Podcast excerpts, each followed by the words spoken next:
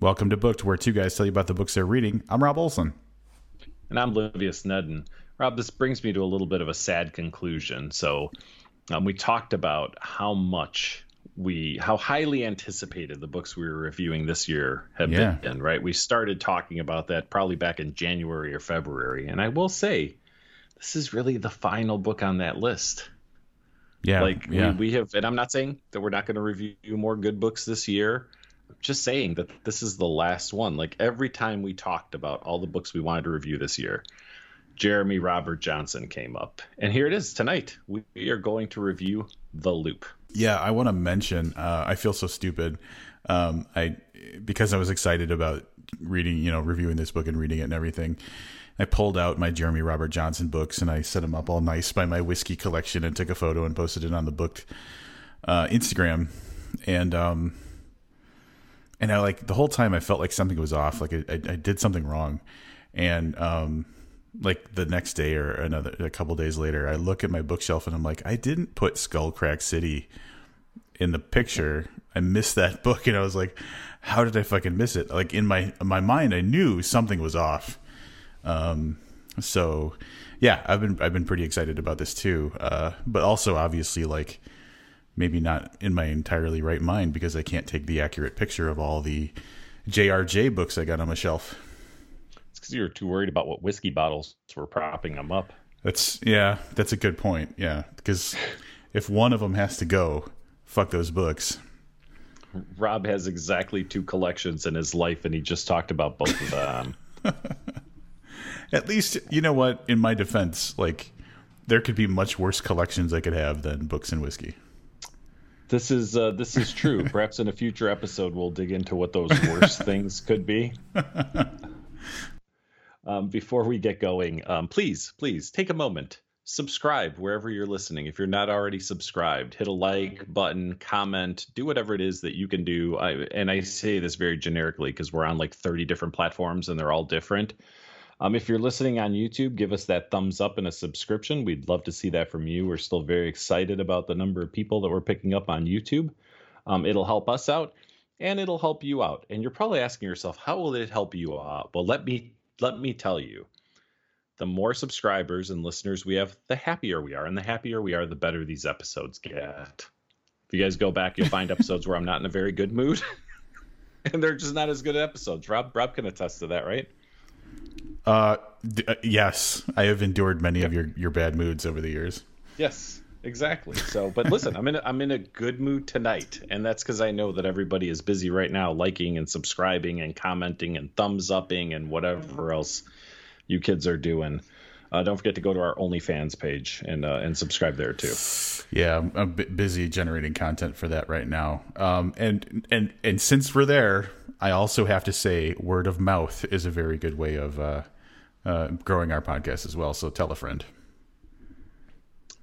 Very nice, Rob. Rob's going analog on this one. So I just wanted to say mouth. All right. Here is the bio for Jeremy Robert Johnson. He is the author of the critically acclaimed collection Entropy and Bloom, as well as the breakthrough cult novel Skullcrack City. His fiction has been praised by The Washington Post and Publishers Weekly, authors such as David Wong, Chuck Palahniuk, and Jack Ketchum, and has appeared internationally in numerous anthologies and magazines. In 2008, he worked with the Mars Volta to tell the story behind their Grammy-winning album The Bedlam in Goliath. In 2010, he spoke about weirdness and metaphor as a survival tool at the Fractal 10 Conference in Medellin, Colombia. In 2017, his short story, When Susurrus Stirs, was adapted for film and won numerous awards, including the Final Frame Grand Prize and Best Short Film at the H.P. Lovecraft Film Festival. So he's a big deal, I guess. As far as the podcast is concerned, we reviewed him as far back as when he had the collection We Live Inside You come out, which I think was 2012 or 2013. We also reviewed Entropy and Bloom, Skullcrack City, and In the River. And I think we've had him on for, is it one or two interviews? We've at least had him on one time for an interview back in 2017, but I think there might have been another. I believe there are two as well. And if things go our way, there might be a third one in the near future. Who knows? The hat trick, as it were. Mm-hmm. All right, here is the synopsis of The Loop, which is the book that we'll be talking about tonight. Stranger Things meets World War Z in this heart-racing thriller as a group of teenagers attempt to survive the night in a town overcome by a science experiment gone wrong. A small town nestled in the hills of central Oregon becomes the epicenter of an epidemic of violence when the teenage children of several executives from the local biotech firm become ill and aggressively murderous. Suddenly, the town is on edge, and everyone must do everything it takes just to survive. It did that thing that you love, Livius, where it compared it to other, like, more popular and well-known things. Yeah, I love that. You can go back and listen to our conversation with Zoya Stage where we talk about how great that is. Other than that, I would say that I like the synopsis. I think it gives you just enough to give you a framework for what's happening in the story, but definitely does not prepare you for what follows. So this book kicks off with a podcast, a conspiracy theory podcast that's talking about the odd, potentially odd goings on in this small town that's mentioned in the synopsis. And a couple of those things, being somebody who also enjoys the occasional conspiracy theory, seemed fairly well researched on JRJ's part. But he's talking about the tech firms moving to this area and like the weird goings on and things that are being, routed there and potentially what that could mean. And then it follows a death as well, a mysterious death that could be tied into this bigger plot that our conspiracy podcast host is alluding to. The Night Watchman podcast is what it's called, and it appears a couple of times in the book to kind of set up background information, but I think it's used pretty well and fairly enjoyable in its parts. I had this thought as you were mentioning the podcast, and I think we really need to run with this. This could be like a new thing for the two of us. We pitch as, experienced podcasters to be like actors in like TV shows or movies or whatever that like have like the exposition podcast as part of it. Like we just do whatever, we just do our podcasting personalities, but we use the information that they need for the show or for the TV or movie or whatever. I like that because you see that in movies, right? Sometimes they'll show the newscast and you'll be like, hey, that's that dude from ABC. Like they use an actual legitimate. Yeah. And we're kind of legitimate podcasters, right? We are absolutely. Well, for everybody, for all the network executives that are listening to this, we are 100% legit. And we're really good at whatever it is you need us to be good at in order to give us jobs. Yes, absolutely. But I agree. I like that idea a lot. I like the idea of this particular, because it's obvious that the podcast is used as exposition to kind of like set the tone for something. But it ties into like just kind of the, like, even you can tell from the synopsis, a bit of insanity that is going on in this town. So I don't think he could have chosen a better vehicle to kind of do some stage setting before he got into the meat of the story, which kicks off with Lucy, who is going to be our protagonist for the book, is in school. She's in high school and she's in class. And basically, classmates are being assholes. And so she's thinking, like, she's kind of reflecting on that as the story begins. But something interesting happens in the class where a kid, very, maybe, like, here's the thing. There's going to be some kids that do some asshole, like freaky things, like I mentioned in the synopsis. And Jeremy Robert Johnson chose to make those kids the rich kids. And it all ties into the plot and it makes sense. So the asshole rich kids just become more assholes. And in this case, it's a kid named Chris who freaks out and starts acting really weird and saying stuff that doesn't make any sense and ends up like taking out the eye of one of his classmates And then, and honestly, I love the opening of this story because the teacher, even after like this classmate gets stabbed in the eye, is like really like a wimpy teacher about it, where he's like, hey, you need to do this, otherwise I'm going to call so-and-so. And he's threatening like the most like simple of, you know, like repercussions on someone who just like physically assaulted and maybe like seriously injured one of his classmates. And it all goes down like seriously and in a really creepy way because nobody knows why this is happening. But at the same time, it's like it emphasizes the ineffectiveness of this particular teacher in a way that I thought was funny. I agree. Both with the statement about the teacher, but also with the kickoff. These types of stories can sometimes take a while to get going. So the use of the Night Watchman podcast to kind of set the background in a few short pages. And then what kicks off with a term that I don't think will be familiar necessarily to Rob, but all I kept thinking was the ultraviolence throughout this book. And that's a reference to Clockwork Orange. It was a term they used in that both book and movie, if memory serves correctly, for sure in the movie, because I saw that more recently than I read the book. But yeah, shit goes down in that classroom, and it goes down in a really, really nasty way, which sets the tone for other incidents that will happen through the course of this book. We probably won't get too specific about them because we'll get into spoiler territory. Just know that this is a bloody, disgusting and violent book in many places. That being said, the situation in the classroom sort of is resolved at some point, and then we kind of follow Lucy around for a little bit as she's dealing with the ramifications of being front and center witness to this. So obviously she's suffering from some depression at watching some really bad shit go down. She utilizes her friendship with a kid named Bucket, who is a classmate of hers, and they have a platonic and very likable teenage friendship where they're pretty open with one another about things, and there's a lot of laughing and joking, and really it sounds like nothing's off limits. But the two of them are basically consoling each other over the happenings at school and the fact that they live in this shitty town with, you know, a lot of shitty rich kids that are mean to them and that type of thing. So we follow them along for a little bit.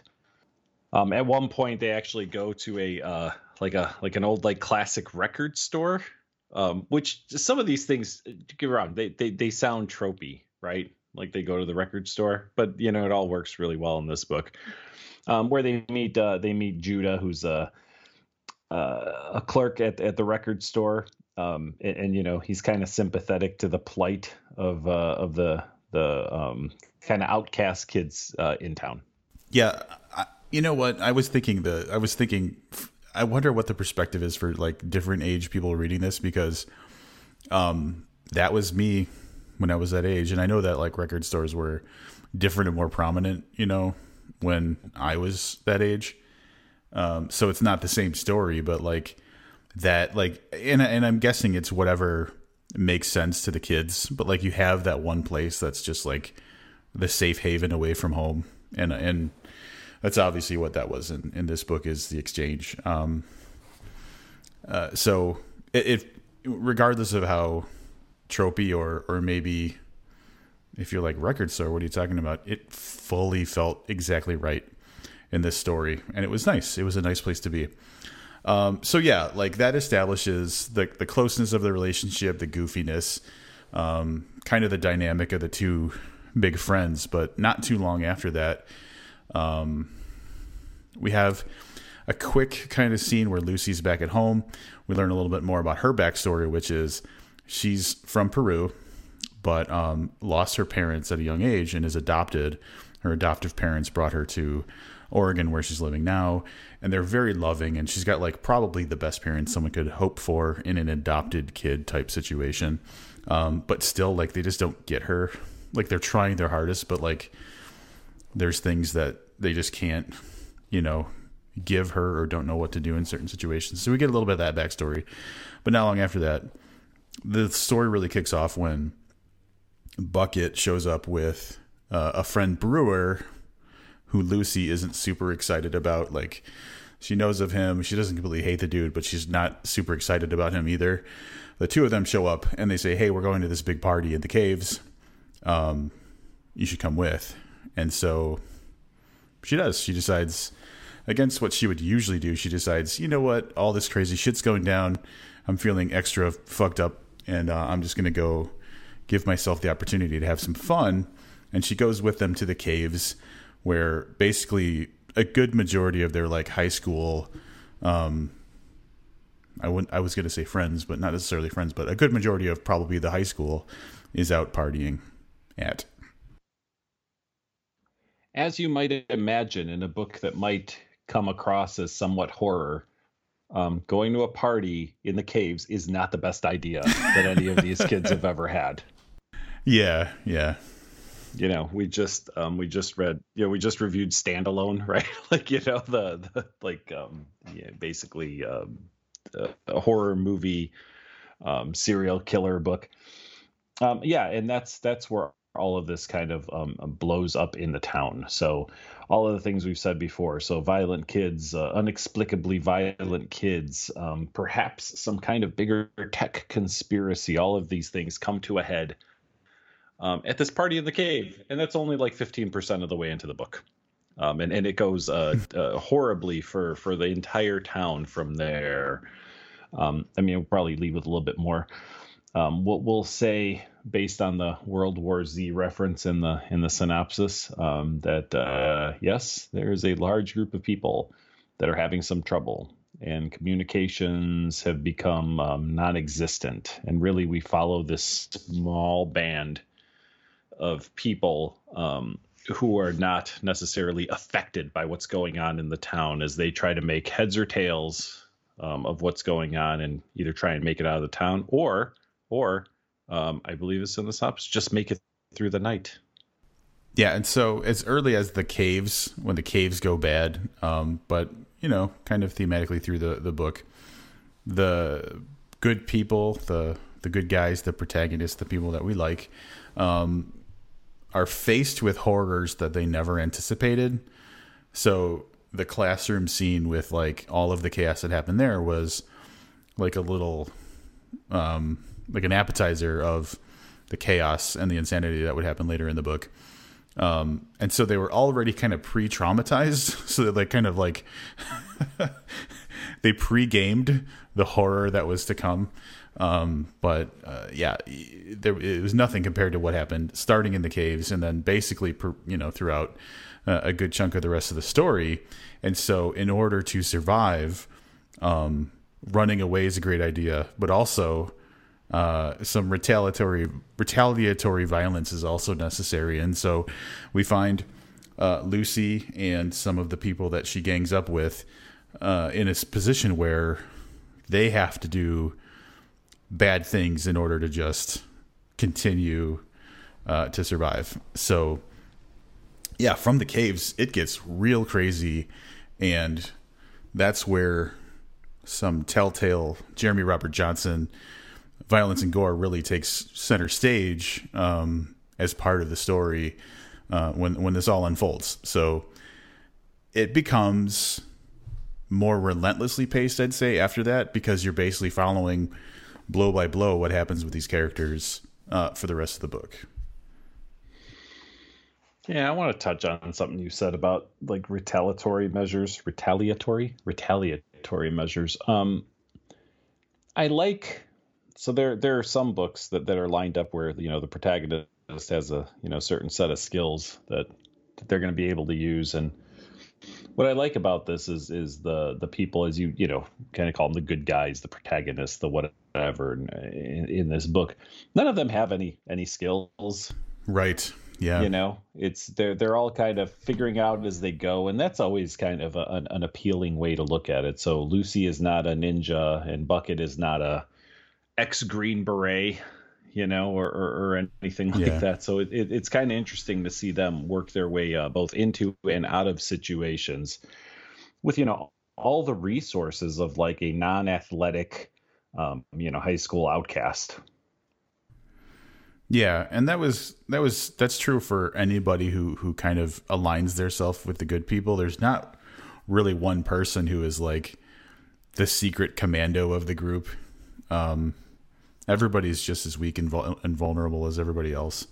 So yeah, I agree. I think it was, I like it when the story does that, but then the concern becomes, is the way the story is told going to support like their weaknesses or whatever, or is there going to be like so many coincidences to help them through the story? And they did. It all felt really good. It felt like, yeah, I could see this actually happening. There wasn't, things along the way that saved their lives in ways that seemed incredulous or whatever. Yeah, I was thinking back to the Max Brooks book, and I don't remember the character's name, but there was like the older Russian lady who had survived like war-torn, right, Serbia or whatever. Yeah, whatever it was, right? like there's nobody in this book that's like that. It makes it a little more endearing. Yeah. And he even explains throughout the book, and I'm not going to go too deep into like the details, but like how the things that are happening to the people change them in a way that allows them to react the way they do and do the things they do. So he reflects on how like trauma changes you in a way that helped build the characters to be more likely to do what they're doing in the book. So I thought that was a good way to approach it. Yeah, I really was thinking about this book as more of a like a high-tech Richard Layman novel, which is always a good thing if I think of something as, 100% agree. 100% agree. Yeah. Like I wasn't going to be the one to say it, but I was waiting for you to say it because I was like, I'm going to agree with him when he says this. For sure. Yeah. So, the rest of it is a very fast pace, high stakes, very, very violent, very action-packed book. And I mean, I don't know that there's anything else we can say specifically about plot. We may toss around some other, ideas and general, statements and stuff. But all I could say is it's a hell of a ride. Sure. Yeah. And the only thing I would say is like, the question is like, are they just trying to survive, or are they trying to survive and stop the thing? And I think during the course of the book, it's probably both in different ways. There is just like the thread of we have to just not die. But there is the question of like the question weight of like, how do we stop this, or can we stop this, or what's even going on? So if you're wondering which direction it goes, it explores kind of both themes. For sure. Speaking of exploring things, I think Rob and I are going to pop over to patreon.com/booked and explore some of the more spoilery aspects that we really can't do here. So if you are a Patreon contributor at the $2 a month level, you can get to hear what likely will turn into 10, 15 minutes, I'm assuming, of discussion on the things we can't talk about here on the podcast. So if you've already read The Loop and you're a Patreon contributor, you should head over and check that out. If not, you should go ahead and become a Patreon contributor, read the book, and then go check it out, or in any other order you want to do those particular things. I'm happy as long as you give us money. Exactly. All right. We are back from spoiler talk, a very productive spoiler talk where if you thought we raved about the story so far, it was like 5 times more over there. So if you've already read the book and want to hear the other stuff we had to say, or if you don't mind having the book spoiled because you didn't really think you were going to read it in the first place, patreon.com/booked, at least $2 a month, and you can hear what we had to say over there. All right. Anything else you want to say over here before we go to wrap-ups? I'm going to say one thing, and that is, because I want it to be distinct from my wrap-up, is that of all of the books that we've read in 2020, Lucy as a protagonist is my absolute favorite protagonist, at least for 2020, and maybe bleeding beyond that. I'm not going to fight you on that. Lucy is pretty goddamn solid. And I'll be honest, I'm looking at my score for characters, and I have to uptick my score for characters because we talked about spoiler talk, and I'm trying. Yeah, like I don't know. You know what I mean? Like I can't. The characters were all great. Lucy obviously being the focal point, but You know, there's the relationships in this are good. The long-term relationships are good. The relationships that are kind of created and fostered through a very short timeline in the book are very good. We get introduced to characters, one pretty late in the book that is played out really well. I mean, I'm bumping my scoring characters up a little bit on this one. All right. Well, does that mean you want to start off the wrap ups or should I jump in? I will be happy to start off the wrap up. So, I'll start with I just talked about characters, so I probably won't do a whole lot there. And you kind of heard my take on that. I want to talk about the conclusion of this book. And I can't because I had to do it over in spoiler talk because it would be terrible for me to talk about it here at length. This is my favorite conclusion of a book that we've read this year. And I think that's 30-ish books at this point. Easily, hands down, my favorite conclusion. And if you've read the book and you're coming back to do the thing, like if I watch a great movie, sometimes I'll go watch someone's review or thoughts on it. You know, I think you'll understand why I think it's a great conclusion to the book. I think it was a little bold on the part of Mr. Johnson, but I think it worked so well in the scope of this story. Other high marks, pace, very, very fast paced once you get out of the first 20% or so. The first 20% takes place over a few days. The last 80% takes place over, we'll say hours, maybe 24 of them at that. And that type of pace, when maintained properly by the author, is something I really enjoy. My personal score is a 9. It's overall a terrific, terrific story. When I average all of it out over the 8 categories, that brings it to a 9.13, and personally one of my highest rated books of the year. All right, I'm going to start my wrap up by saying that we've read several Jeremy Robert Johnson's books over the years, and we liked all of them, liked or loved all of them. So went in with high hopes that this would, be kind of on that level, and completely. Those hopes were rewarded. This book was great. I 100% agree with what Livia said about the conclusion and the characters, all of that stuff. I just really enjoyed what this book was. And like I said before, Lucy as a protagonist, that character was just a wonderful experience to follow. Everything, all the ups and downs that she went through. I will say that...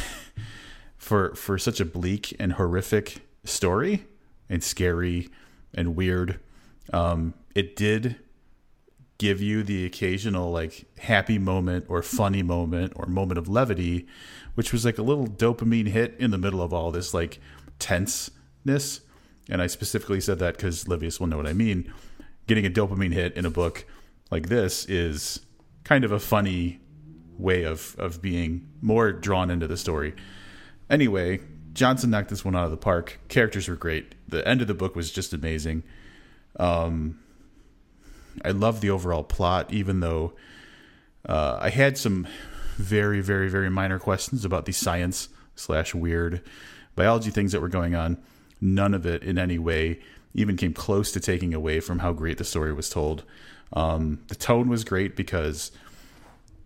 you would think that as a guy who's about to turn 42, following angsty teenagers around might not hit home for me so much, but I love these characters. I wanted to see what they were doing. I wanted to watch how they went through all of this. And so it all just worked wonderfully for me. And the story was thrilling and fast paced and weird and scary and really gory. But overall, like it hit the spectrum of emotions because you cared about these characters. You felt bad about the things that they felt bad about.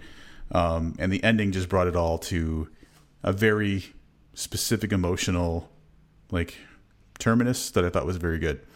My overall score was 9 out of 10, leaving the podcast with a very weird 9.0625 out of 10 for this book. The scoring system's never going to get us put on like the paperback edition, right? Scored 9.0625 on the book podcast. That's it. Rob, listen, as a guy about to turn 42, one of the reasons you find yourself so surprised by following angsty teenagers is you don't watch enough fucking CW shows, man. We've talked about this. We got to get you on some Gossip Girl or Is that like my rite of passage? Now that I'm 42, I can start enjoying like teenage dramas again. I've been enjoying them since I was a teenager. Jesus. Yeah. I also felt like during this book, like, man, this is just made for Netflix. It just needs like 70% less gross, violent horror in it to like be a Netflix original. Didn't you feel like this would really play out very well as a 2-hour movie? Yeah, yeah. It was it had a cinematic feel to it. Like, yep. If he didn't do it on purpose, he at least has a cinematic storytelling technique. Mm-hmm. Look, if you're a writer nowadays and you're not setting your books up to be easily adapted to, for Netflix, then you may want to rethink that. Yeah, you're basically choosing not to have a second paycheck for something. Correct. Yes. So, that's it. That's it for The Loop. We are going to try, and I'll say this publicly in case JRJ is listening, we're going to try to get Jeremy on to talk with us about The Loop and other things that have been going on in his life, hopefully in the next couple of weeks. So there's my public plea for JRJ to join us here on Booked Again. I'm going to take a quick moment to acknowledge that this is our 26th book of the year. Oh. So a little key page update. We're at just under 7,600 pages for the year. 26 books. I feel like we're on track easily to hit. I think we got to do like 6 more books in the next 3 months. 8. Let's say 8 books to hit our 10,000 page goal. So I'm feeling pretty good about that. The only problem with that is that we've kind of run through the preordained list that we had. So, well, yeah, we're going to be winging it from now on. How many episodes has it been since we've just done an interlude? Would you say 14 episodes since we just shot the shit about nothing? Yeah. Yeah. So we will be coming up on some of those. It won't be next week, but before we go on to next week, I did do something the other night, and I say this to Rob because before the podcast, I said, I've got nothing else to talk about. Uh-oh. I take that back. I went to the drive-in movies on Friday night. What? Yeah. So, that's irresponsible. You might be wondering, huh? That's totally irresponsible. What? How do you figure? I mean, did you? Oh wait, it's a drive-in movie. Never mind, you're good. Yes, that's where you sit in your own car. So, I was just so worried for your well-being that I. Thank you. I panicked. That. I will say they actually had social distancing at the drive-through. I'm throwing my hands up in the air. Come on, are you serious? Yeah, yeah. So, have you ever been to a drive-in? Have you ever been to a drive-in? Yeah, several times when I was a kid, younger. Yeah. So you had each car gets one pole, and if you want to use the speaker, you hang the speaker in your car, right? Mm-hmm. So basically, between 2 poles is room for 2 cars. They actually had it so it was just one car between each pole. And I think part of the reason is that the majority of people weren't sitting in their car. They either had like their SUVs parked backwards or their pickup truck and were sitting out back. Some people had like lawn folding chairs set up next to their car and stuff. But the real question that I thought you would have is, what in God's name would cause me to do that? And I'll be honest, there's probably only one movie that would get me to go do this. And I'll just give you a guess. It's okay if you don't get it. But if you really think about this, think about what would draw me out of the house to sit in my car and watch a movie at a drive-in theater. Can I ask a qualifying question first? Yes. Is it a recent movie or not movie? No, not at all. As a matter of fact, it just had its 45th anniversary, which is the reason why it was at a drive-in theater. Oh my God, 45 years? That's throwing me because I don't know what came out in 45. It's like, I don't know. All right. So it was the 45th anniversary of the Rocky Horror Picture Show. Duh. I should have just guessed that, even if I didn't know the age of it. They did. They did do it as a double feature. So I literally sat in my car for like 6.5 hours. From start to finish. I guess the important question that I need to ask is, was there a bunch of assholes standing right in front of the screen, like making you do weird dances and shit? No. Okay. There were not. There was some audience participation, but it was so little that the people that were like yelling at the screen just seemed like idiots. You know what I mean? Like it just wasn't enough people. I'm going to tell you right now, Livius, that's what it was always like. Yeah. And then when the time warp happened, people got up and were doing the time warp. I seriously, other than going to the concession stand and like the rest over the course of 6 hours, I sat in my car watching. But it was a double feature. with another great classic musical. Do you want to take a guess at what that might be? The only thing that comes... No, I have no idea. Grease or something? Grease, yeah. It was a double feature with Grease. So we went and saw Grease followed by the Rocky Horror Picture Show at a drive-in theater last Friday. So I'll tell you, it was not as... So when I... because it was a double feature, I was like, Jesus Christ. Like, each of these movies is like almost 2 hours long, right? Plus an intermission. Plus you got to get there early to get a spot. I was not looking forward to 6+ hours in the car, but you know what? It went by quicker than it had any right to. I actually had a really good time doing it. That's, I mean, I'm not going to top that for recent shit I've been up to. Yeah. Yeah. It was, it was an experience. Last time I was at a drive-in, I was probably 18, maybe 19. So it's probably been 30 years since I've been at a drive-in. And, quite honestly, they've not updated one fucking thing in that 30 years. No, that's not a surprise. Yeah. I will say that, like, my last two memories of going to drive-ins, like, you know how, like, that's the potential, like, it's a romantic, sexy place to be. Mm-hmm. I went one time with my friend Sean, so obviously not romantic or sexy, and then a separate time with his sister Erin, and also not romantic or sexy. So, like, I go with that family to drive-ins. It's the only time I remember ever going. It's kind of weird. The question becomes, Robert, are you sure they didn't find it romantic or sexy just because you didn't? I mean, I could ask them. That would be a weird way to reach out after all these years. Yes. Listen, do you remember when we went to the drive-in? Did you find that romantic or sexy? Were you disappointed when we didn't make out? Yeah, 30 people are waiting to hear the answer to this question very publicly on the podcast. So. Oh, my God.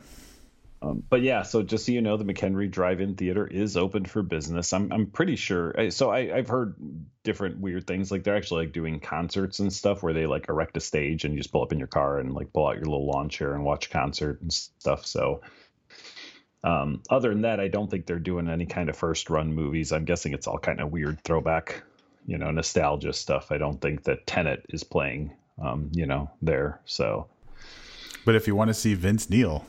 Probably that's that's I could totally see him on stage at the McHenry Drive-In Theater. So yeah, that was my little bit of excitement. Most exciting time I've had in a little while there, drive-in movies. That's, I mean, good for you. That's I like that businesses are trying to adapt to a pandemic situation. And I like when they do it well. Obviously some people are just being stupid about shit, but like the drive-in totally makes sense. It's probably like way better than being in a closed-in room, even if you're socially distanced from a bunch of other assholes. Yeah. And I'm sure it was a combination of some excitement about the Rocky Horror Picture Show anniversary and then Grease, right? Universally loved by women. It was packed. It was packed. I don't know if they had to like turn people away, but everywhere you could park a car, there was a car. And like I said, I know they're at half capacity or whatever, but there were a ton of people. I will say a good percentage of people left after Grease, really leaving just the freaks there to watch Rocky Horror. But it's the first time I got to see Rocky Horror on a big screen in 25, 27, 28 years. Or last time I saw it was at the Mundelein Theater. And I think that went out of business 25 years ago. So do you know my Rocky Horror story, right? I've told you before. I do, but I totally think you should let listeners hear it. It was at that fucking Mundelein Theater. That's like my PTSD. I'm getting flashbacks. I'll tell the quick version, which is I was like probably 16 or 17 at the time. I didn't have a car. So my buddy John, who has been mentioned on the podcast before, John, him and his girlfriend at the time stopped by and they picked me up. They're like, yeah, we're just going to go hang out. And so I didn't care what we were doing because it was better than being at home, not, you know, in a car somewhere.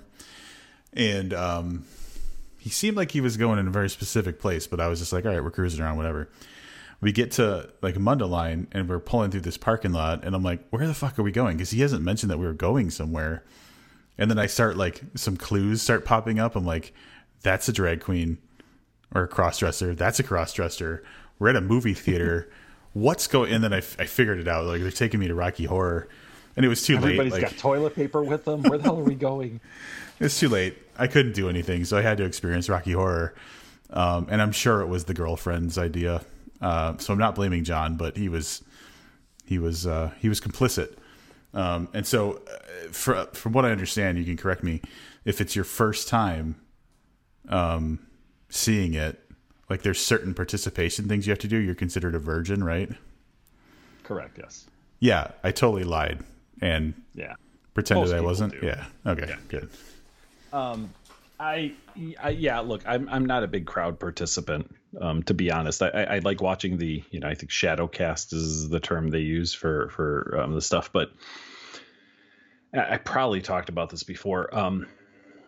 20 ish years ago, I was really excited because they actually released it on video for the first time. So I'd been to see it 3 or 4 times. It was one of those things you had to go like 10:30 at night, to halfway across town. This is in Chicago. I saw it at the 400 Theater. So it was really late, but you could like bring your own booze, but it's not something you could do super often. All right. I mean, I guess there's people who do it every week, but so I'd seen it 3 or 4 times. So I was really excited when it came out on video. I tried watching it as just a movie and I was horribly disappointed. So now fast forward 12 years or something after that experience, I was very, very ill one Halloween, and Halloween is my favorite holiday of the year. And I'm completely laid up in bed, and I'm bitter because I'm sick, and there's no plans to do anything because I'm not feeling well. I'm flipping channels on TV, and the Sci-Fi Channel has the Rocky Horror Picture Show on, and it's like 10 in the morning, right? Like there's nothing else to watch. And I go, okay, I'm just gonna leave this on, and they played it on repeat all day, and I kept watching. So like by my 4th viewing, it had like endeared itself to me as a movie and not just as like this weird thing you go see. And now it's one of my probably top 10 favorite movies. So, I mean, I still watch it at least once or twice a year. I've seen I think it's the 2007 London play, on video. I watched the Fox remake. I've watched it. You know what I mean? I've watched a variety of different things on it, and I kind of enjoy it in all its iterations. And, it was just nice to see it on a big screen again. So that's it. Well, even if I think it's awful, I'm very happy that you had a good time. You just don't like it as a movie either? You know what? I am not leaving out the possibility that the way that it was introduced to me had some impact on my feeling about it. But I'm not in any hurry to like test that theory. So, all right. Yeah. I can loan you the DVD. No, we're good. It's fine. All right. All right. That's it for this week. We are going to have a little bit of an interesting episode next week. So correct me if I'm wrong, but we have never full on done a review of just an audiobook before. You are correct. We've never done that. We've listened to some audio stories for a little while. We were doing something on another podcast that had audio stories. But this is going to be our first review for an audiobook. And the reason we're doing it as an audiobook is it doesn't exist in print form. Yeah. The Audible original Radicals by Nick Korpon will be what we're reviewing next week. I'm interested because I'm sure it happens, but it hasn't happened close enough to us to like have another example of it where a book comes out either first or exclusively as an audiobook. But like we've really enjoyed Nick's stuff he's written in the past. And so this was a great opportunity to say, hey, why not review an audiobook only book? And it turns out that like, it ends up being about 6.5 or so hours long. And if it was a full length novel, that's pretty much how much time it would take. So the experience is only going to be different in the fact that like we're not flipping pages. But yeah, I'm sure we'll have to talk about other stuff like the voices that were narrating it and stuff like that. So it'll be an interesting approach to our book review process.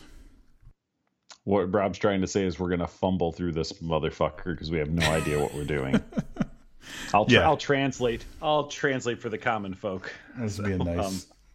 I've already started it, and I'm looking forward to discussing not just whatever the story ends up being, but yeah, kind of the experience versus reading a book. I know we've touched on the podcast here before because my commute to work has changed over the course of the last 6 months. So I did listen to, I think, like 3 or 4 audiobooks prior to this, but then I kind of pretty quickly switched back to podcasts. So this will be my first one in a couple months. Yeah. And really for me, the only audiobook experience I have is I listened to The Shining when we were reviewing Dr. Sleep, because I had not read the book and I didn't want to go through reading the full book before we read another book. And I had a good commute at that time. Other than that, like, again, for the podcast, I audiobooked the David Duchovny books, Holy Cow and Bucky fucking Dent, on my trip home from Texas one time, because we suddenly had an interview with David Duchovny and I was like, I need to know what I'm talking about. So that was my only opportunity to get those books taken care of before we talked to David Duchovny. So really those three books are the only times I've ever done audiobooks. So this will be interesting to talk about. Yeah, and that book actually came out a couple of days ago. So if you have an Audible subscription, you can go grab that again. It's called Radicals, and it's by Nick Korpon, N-I-K-K-O-R-P-O-N. You can also use your free trial on Audible if you have not done so previously, and maybe it's something you want to listen to, so you can kind of review along with us while we do this next week. So hopefully it'll be a lot of fun. There you go. So join us next week for that. And until then, I'm Rob Olson. And I'm Livia Snedden. Keep reading.